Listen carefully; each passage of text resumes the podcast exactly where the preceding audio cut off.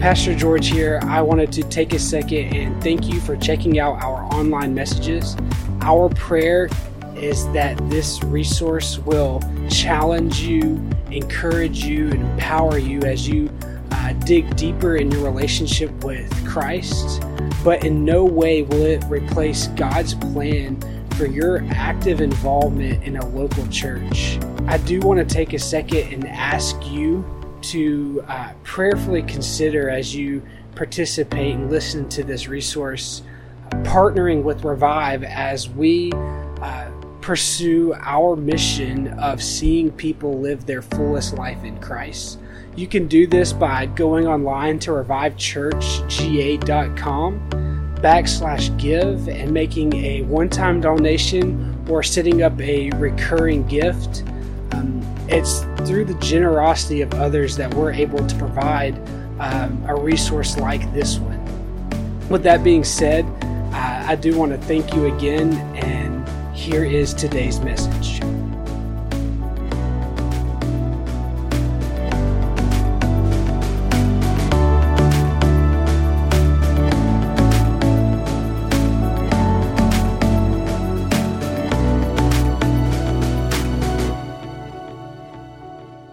Um, so we're calling this greater than, right? And so the series is greater than. We're kind of looking at the church specifically, but then beyond the church, kind of individually. We all kind of have uh, an outlook on life.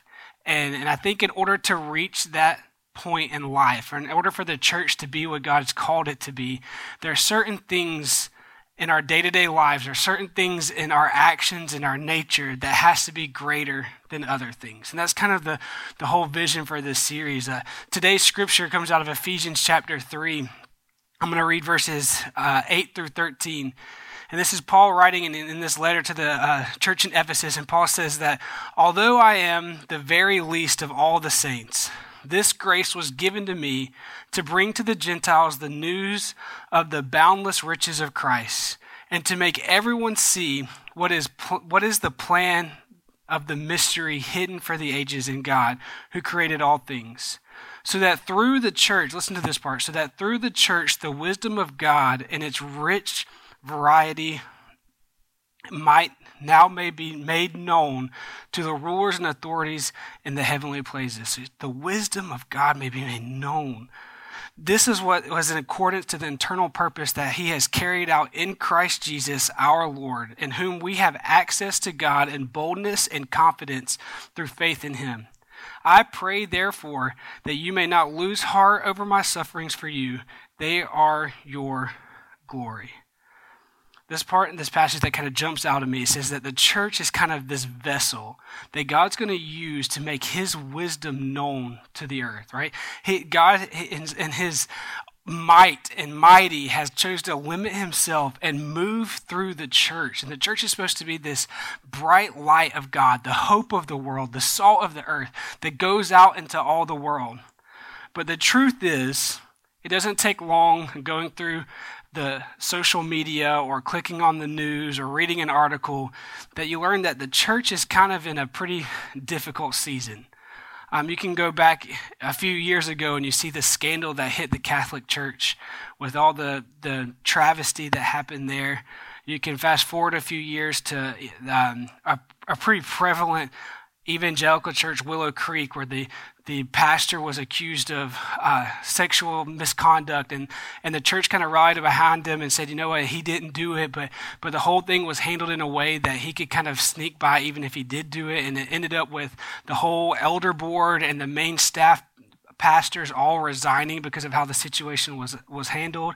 And even now you look at the the Southern Baptist Convention who is the largest um, Protestant denomination in America today, and it's just been rocked with a one bomb after another of, of senior leadership and, and scandal and all these things going on, and, and you kind of have the world is on the outside looking in, and if you don't even if don't even take this modern day, all this stuff that's happening currently, you can look back at like the Crusades and things that the church did that was that was uh, done in God's name but not in God's way, and, and there's this sense of the world looking in, and the church that is supposed to be this light, this, this, this city on a hill is nothing but and you kind of look at, at where it's at and i think about matthew 5.13 in the sermon on the mount and jesus is talking and he says that you are the salt of the earth but if the salt has lost its taste how can its saltiness be restored? It is no longer good for anything but it is thrown out and trampled underfoot. And there's this sense of the church has lost its saltiness. It's lost its ability to, to create this amazing taste. If you think about what salt does when you put it on food, it, it, doesn't just give it a salty flavor, but it brings out the best in that food. I've seen people put salt on watermelon, right? And this is really weird because watermelon's not supposed to be salty. But then I tried it, and it's actually pretty neat because it doesn't make it salty, it makes it more watermelony, right? If that's even a thing. So there's this sense of, of the church is supposed to, to, to be this contrast that, that brings the light of God, but it also just makes life richer and sh- better. And, and so there's this sense of, of the church is supposed to be the salt of the earth. That's us. We're supposed to be that. But when you look at the church, it's almost like it's lost its saltiness. And so the, the cry of this message is, is, is how do we get that back? And the, and the good news is, the good news is that if you look at church history, you look at the Bible specifically, it's like the church has this ability to regenerate itself. It's one of those things like if you if you know if you cut off what is it half a starfish you get two starfish because it grows back. And the churches, if you look at like the Old Testament prophets, they come in and they tell the church everything they're doing wrong. And it's like God is saying this, and it's usually followed with a time of persecution or hardship. And it's like this whole strategy of, of getting the church to turn back to God. And so even though it gets to this place where it's nowhere where it should be, there's this built in design that God has built that says, hey, Let's get back to the thing, way things are supposed to be. You even go to the New Testament, you see Jesus, and he's talking to the religious leaders, and he calls them sons of hell. Like, there's this rebuke that says, You are religious, you're supposed to be my people, but you don't even know the scripture. You care more about your own image than about my image. And, and there's this sense of Jesus coming in and transforming the church and being renewing the church, making the church this power that it is. And you see in Acts the way it takes off after Jesus, uh, the Holy Spirit comes in and enters the people. So there's, there's this sense sense of, of even when things seem to go awry, God's got a plan for his people to bring them back to his purpose.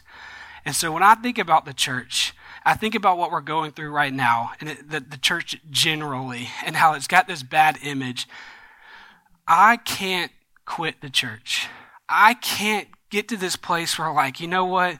Let's just throw in the towel and do whatever we can and not even worry about the church. Because, and, and the temptation to say, well, yeah, duh, you're the pastor. Of course you can't quit the church. But here's the deal I don't take a salary from the church. Uh, we are making it with doing coffee stuff and banking, and, and I don't need the church. But there's a calling and there's a desire on my heart because I can see the power of the church.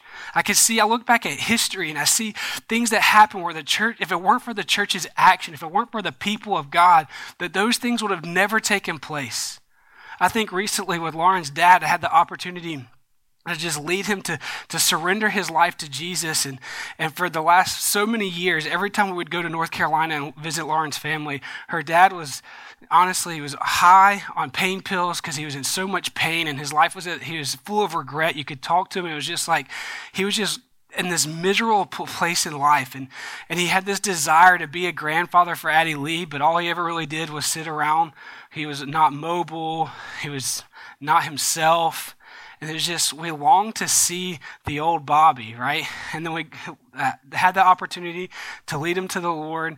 And then we go back up there a couple weekends ago, and I took a video. It's like a four minute long video on my phone, and he's like on the ground laughing and giggling and playing with Addie Lee. He's happy. He's joking around. We go eat dinner, and he's like telling, he's so full of life. And there's just this, this instant kind of transformation that happens. I think about Zacchaeus. You know, Zacchaeus is this tax collector. He's a, he's a crook. He's taking people's money, and then he meets Jesus, and in an instant, he wants to follow Jesus and his life is completely transformed. He gets to a place and says, You know what?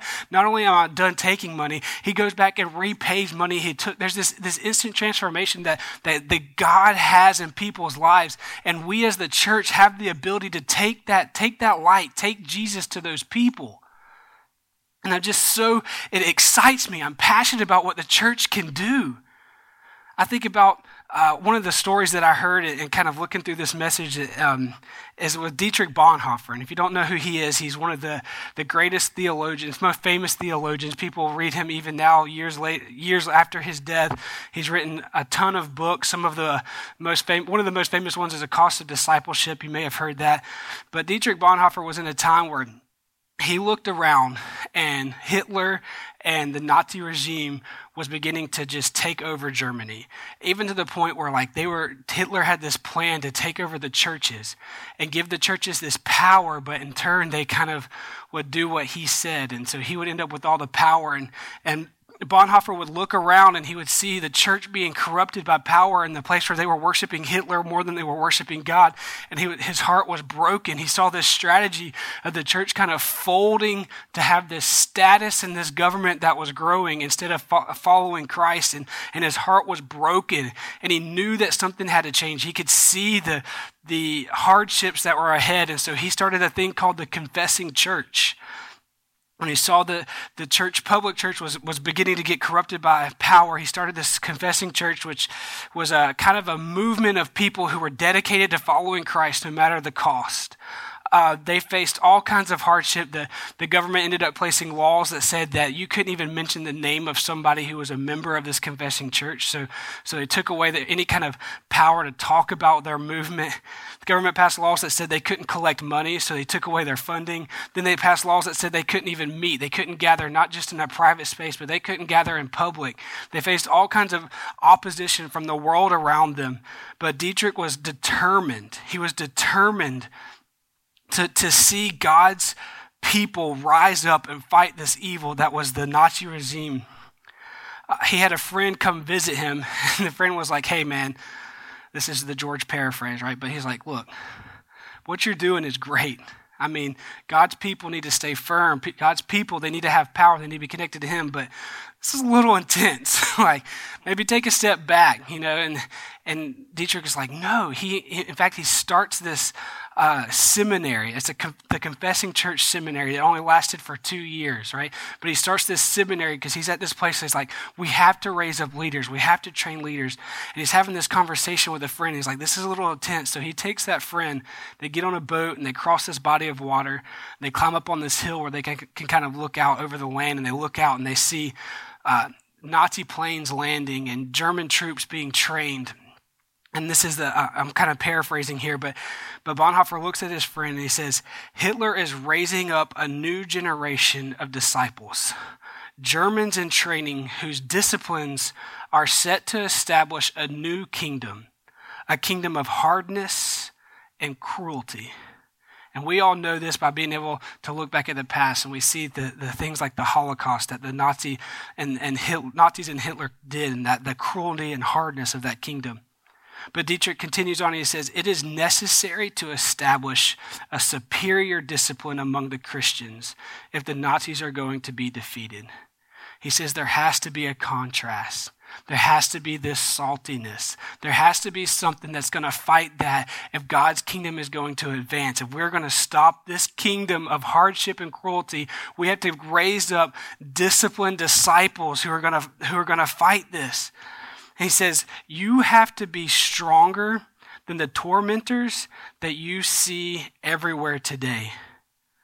He says, You have to be stronger than them. The church has to be stronger than that. Points out over the, the Nazis that he's just been talking about. And that's where we get the inspiration for this message. This has to be greater than that it goes on in this, this kind of ragtag school of preachers.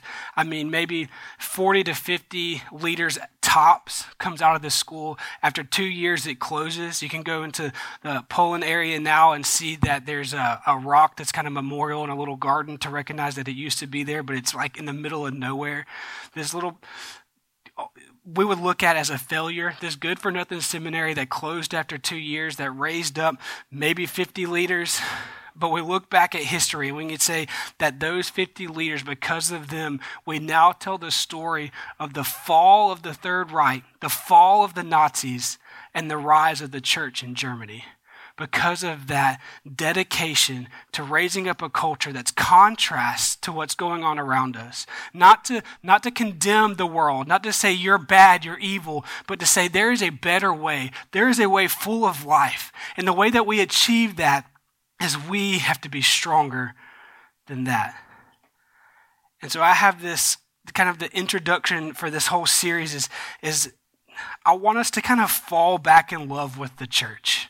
I want us to fall back in love with God's design. And even though it's flawed, and even though it's full of hypocrites, and even though it's full of people that are trying their hardest and messing up because it's real people, and there's no perfect people in the church, right?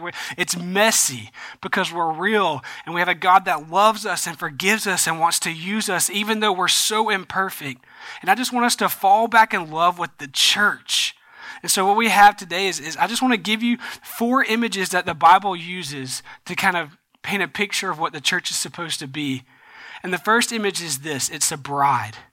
We see it in Ephesians 5. I preached on it a while back about, the, and we talk about the, the contrast between complementarian and egalitarian. And is this, this debate over and over again about what the, the status in marriages is supposed to be like. But if you go back and you really look at the purpose of this, of that passage, at the very end of it, Paul is like, hey, marriage is a mystery, but it's the bride of Christ. And it's this picture of this love letter of, of that, that Jesus loves the church. And it's this, this passionate, feelings, this passionate emotion that Jesus has for the church.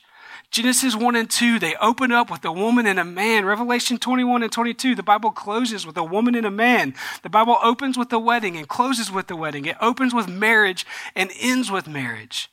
Whether you want to believe it or not, marriage and the bride of Christ, that is the central metaphor of the Bible. Our Bible is a love story of our God who came to save us. The Israelites, when they're leaving the, the Egypt, God is delivering them from Egypt, and we can read about it in the Exodus. They're, they have this Exodus that's happening. God gives them four invitations. And those four invitations are the same words, the same invitations that a Jewish man would give his wife on their wedding night. Jesus is doing, or God is doing more than delivering, He is proposing. There's this love story all throughout Scripture. And one of these, the, uh, an incredible picture of it is in the first three chapters of Hosea. If you've never read Hosea, there's this. Uh, he's called to, to enter into marriage with a lady named Gomer. Like, first off, if your name is Gomer, that should have been a red flag, right? So, so he's called, called, called to enter into this um, marriage with this lady named Gomer, right? And she becomes his wife. They have kids, and then everything falls apart she cheats on him. She's an adulterous woman. She, she goes out and she uh, creates all this debt with all these different lovers, and she's in this place where she's broken.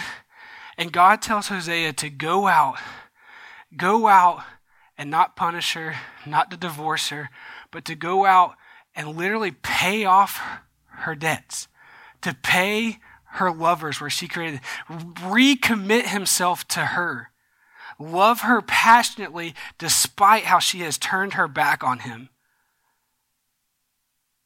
And this is this beautiful picture of Jesus. That's the gospel. We spiritually, over and over again, have cheated on God. We've put things above Him, whether it's our family life, whether it's our work life, whether it's a, addiction or a hobby. There's things that we've done where we've given our allegiance to things other than God. And he said, and this is the definition of sin when we elevate things above God, even good things. But Jesus came and he died on the cross. He paid our debt. You see that picture? He paid that debt because he loves us so much that he wants us to be a part of his bride. We are his people. The Bible is a love story of Jesus giving it all, dying on the cross so that we can be in relationship with him. That's why it's called the passion. This, this, the, the bride is this image of God's passion for his people. He didn't just create us to stand up above us and lord over us. He created us for relationship. So let's get back to being in relationship with God. The, the, the next thing that we see as an image of God is the temple. And the temple was the presence of God. If the bride is the passion, then the temple was the presence of God. And we see another beautiful picture of this in the Old Testament in um, Exodus 33. I'm not going to read the whole story for the sake of time, but I challenge you to go read it. Moses is having a conversation with God, and, and God has said, You know what? I delivered you to, to go into the promised land, so go. Go to the promised land, but I'm not going with you. Right? And Moses is like, Okay, well, hold on, what up? you're not going with us. like that's the whole purpose. Like what is the point of going to the promised land if you're not there? What what's going to distinguish us from all the other people if you're not with us? We're your people. We're, you're what makes us us. What's going to distinguish us? I can just picture all the other Israelites being like, "Well, um, there's circumcision." Um, that I remember that. That makes me pretty distinct. What about the dietary laws? What about the fact that they have to, to rest on Sunday? All the work that they could be accomplishing, they're not allowed to work. What about the feast and the festivals? There's all these things that we do that make us different from the other people, Moses.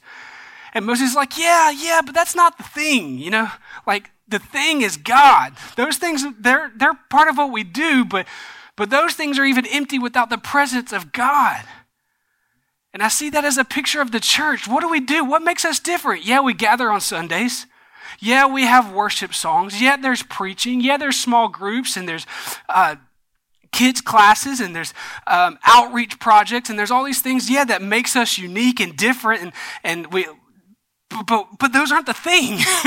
the thing is God's presence. That's what makes Sunday mornings great. That's what makes life throughout the week great. It's God's presence in us. You keep going on into the New Testament, and, and the people are actually called Holy of Holies, as, one, trans, one translation puts it. Like you and I, the Holy of Holies. If you go back and you look at the temple, that the Holy of Holies is where God's presence reigned on earth. And now that's us. So you and I, we're the presence of God. Our temple is the presence of God. It's where God reigns. So if we're going to fall in love with the church, we have to realize that we're the bride, we're the temple, and the third thing is we're family. We're family. John 13, 34 says, I give you a new commandment that you are to love one another just as I have loved you. This is Jesus saying, Love like I loved you also should love one another. By this, everyone will know that you are my disciples if you have love for one another. The way people know you're the church is by how you love each other. I mean, that's family, right? And there's this picture of loving one another, but, but the difficulty is when Jesus says to love like I love, his love is far different from the way that we picture love today. He goes on in other parts of the scripture, you know, Jesus, love your enemies. Like, are you sure, Jesus? Like, I mean, come on, love your enemies. Like, yeah, love your enemies. There's this sense of loyalty to God's love so much that it, even when somebody wrongs us, we still love them. So there's this sense of if we're looking at the church as family, we're there for each other, even if we get on each other's nerves a little bit. Nobody look at me. Nobody elbow anybody, right? There's this sense of being there for one another no matter what. When life is hard, maybe when somebody needs some tough love, but we're there for each other. I think about the, the picture of family for me and my brother, right? Me and my brother are close, we're friends, but it hasn't always been like that. There are often times growing up when he would get on my nerves. I can remember times fighting him where he would like hit me and run away because he was always faster and skinnier than me, right? But then I would remember that and I'd hold that grudge for, for hours and he'd eventually forget and come out of his room and I would pummel him, right? Like there's this sense that we would fight and I would, I would pick on him, he would pick on me, we would bully each other. There's one time where we were um, at the, this baseball field, and there's these kids that are, I'm kind of off on one side, and I look over, and there's these kids that are kind of picking on Franklin and, and bullying him a little bit. And I'm like, oh no. and so I walk over there and get in their faces, and the, luckily there was no fight because there was plenty of adults around, but I was prepared to fight. There was lots of yelling and screaming and some pushing, and these kids were bullying my brother, and they were not allowed to do that. I mean, I could do that minutes before, but they're not allowed to do it, right? And there's this sense of being in the church globally where you may disagree theologically or you might be offended by something they said, but, but we love one another anyway. We love each other through the hard times. We don't bash each other. We don't talk bad about each other. And, and I don't really see that as a problem here at Revive, but I see a problem as that in general. If you, you know, being a pastor, I'm on pastor Twitter, right? And you see all these pastors yelling at each other and they're different denominations, different beliefs, but there's this, this like, you would think they absolutely hate each other. But the truth is, if somebody's got something wrong, you can speak that calmly, gently, in love. But if you're in a public forum, we need to be edifying, lifting each other up. The church is family. This is God's love for each other. The world knows us by the way we love each other. No wonder people don't want to go to church because they look at the church and they see how bad they fight. What if we kept those conversations that need to happen in love inside the church building, inside the walls, one on one, to however, following you know, Matthew 18 when it talks about church discipline, following those, but outside, when people are looking in, we're talking positively about each other. The church is supposed to be a bride, the temple, family, and the last thing is the body. This is the purpose of God. Think about 1 Corinthians 17 20, it says, As it is, there are many members, yet one body. I was reading a commentary on this and it, it really convicted me because I think that a lot of Christians today act like deists. And here's what I mean an atheist is someone who doesn't believe God exists at all, right? Then a deist believes that there is a God, but he's like up above, uh, been, you know, he's mighty in power, but he's not really involved. He's not really down here. And the Christian thinks God is, he's up and above, but he's also down here and he's in us, right? Go back to being the bride and the temple and the presence and all that. But the problem is, a lot of times we get to a place where we pray Lord, I'd, I, I pray that you would help my neighbor. Uh, they're struggling financially. Would you just help them in that situation? And we refuse to, to take our own feet and our own hands over and act and help our neighbor. See, Jesus and God wants to use his people. There's, it talks about having gifts in scripture. It talks about us being, having the ability to be the hands and feet of Jesus. There's this sense of being a Christian is praying, but it's also acting. And if we get to a place where all we do is pray, pray, pray, and expect God to move without using people, we've lost sight of what the church is supposed to do. We're supposed to be making a, a divine difference because of the way God uses us. C.S. Lewis says it like this He says, For some reason, it seems that God chooses to do nothing of himself which he can possibly delegate to his creatures. He commands us to do slowly and blunderingly what he could do perfectly and in the twinkle of an eye doesn't really make sense, but God chooses to use his people and when he could just do it in the snap of a finger. Jon Tyson, when he's talking about this being the body of Christ, he, he uses a film to illustrate. And he talks, this, this film's called The Divine Diving Bell and the Butterfly. Diving Bell and the Butterfly. And it's captivating. I haven't watched the movie, but to hear him tell the story is captivating. It's about a man who has a seizure and he's the, he's like an editor of a magazine, and he has this seizure, and the seizure throws him into what they call locked in syndrome, where he's literally laying in a hospital bed, fully conscious, fully awake, fully aware, but unable to do anything with his body. And his heart has all this de- desires. His heart has all this desire to have life and to communicate. But the only thing he could do is blink one eye and they actually go and they sew the other eye shut. And through working with a nurse, painfully, he learns to communicate with the blinking of that one eye. And it, through the power and the ability to blink that one eye over a long period of time, he writes this book called The Diving Bell and the Butterfly, which is later made into a movie that wins all kinds of awards. And it takes this long time for him to communicate through the blinking of an eye. It's like, what if what if he had his whole body? What if he had that whole ability? And it's like this there's this picture of the church where God wants to use the whole body of the Christ. He wants to use the whole body of the church. He wants everybody to use their gifts. But the church has lost the focus on being the body, and it's like he's only got access to the one blinking eye. And he's out carrying out his mission through the blinking eye of those few believers. But what if the whole church, what if every church here in Newton County, what if every church were to connect to God on the, on the ability of being able to know his heart like the blinking eye knows the heart? And can move in a way, what could God accomplish? How would our city change? How would our state change? How would our nation change? We listen, we live in America. I talked about this at the beginning about the kind of the state of the church in America. We are now the mission field. There are people in Africa and Asia who are sending missionaries to America because of the state of the church in America. We are declining. The Wesleyan denomination increased by 1% in the past year, and it's one of the only denominations that grew at all. And most of that growth comes from transfer, not just new believers. And, and seriously, as the, we, the American church is in a, in a terrible state. But what would happen if those who are in the church connected with the heart like this guy's blinking eye? Where will we go? What would we accomplish?